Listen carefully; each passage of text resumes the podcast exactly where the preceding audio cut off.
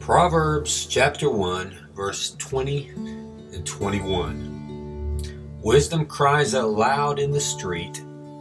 In the markets, she raises her voice. At the head of the noisy streets, she cries out.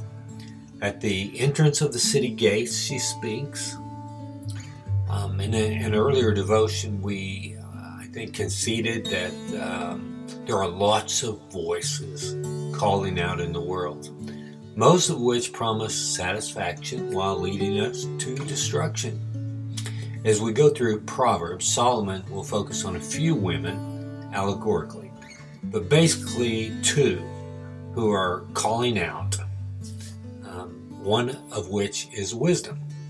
And so wisdom is out there calling somewhere, close by in your neighborhood. Can you hear her calling among the other voices? She's always close by, and she's ready for those who long for her. But for those who think themselves wise, it is the other women of the night who get their attention. For those who think themselves not needing wisdom, they will have no meetings, no dates, no get togethers with the Lady Wisdom. I believe the Lady Wisdom in Proverbs allegorically directs us to the wisdom of God through Jesus.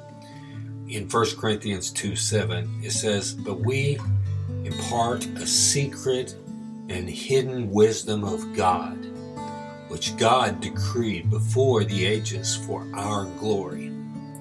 Um, like the Lady Wisdom, the wisdom from God, which comes only through Jesus, is also very near. Romans 10 8 and 9 say this but what does it say? The word is near you, in your mouth, and in your heart. That is the word of faith which we proclaim.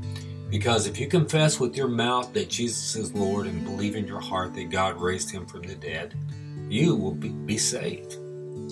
So, um, so when we're granted to, to hear God's voice above all the other noises, we can receive his wisdom through faith. And it doesn't depend whatsoever on man's strength or even his will. Um, I like Romans 9:16. It says, uh, "So then it depends not on human will or exertion, but on God, who has mercy."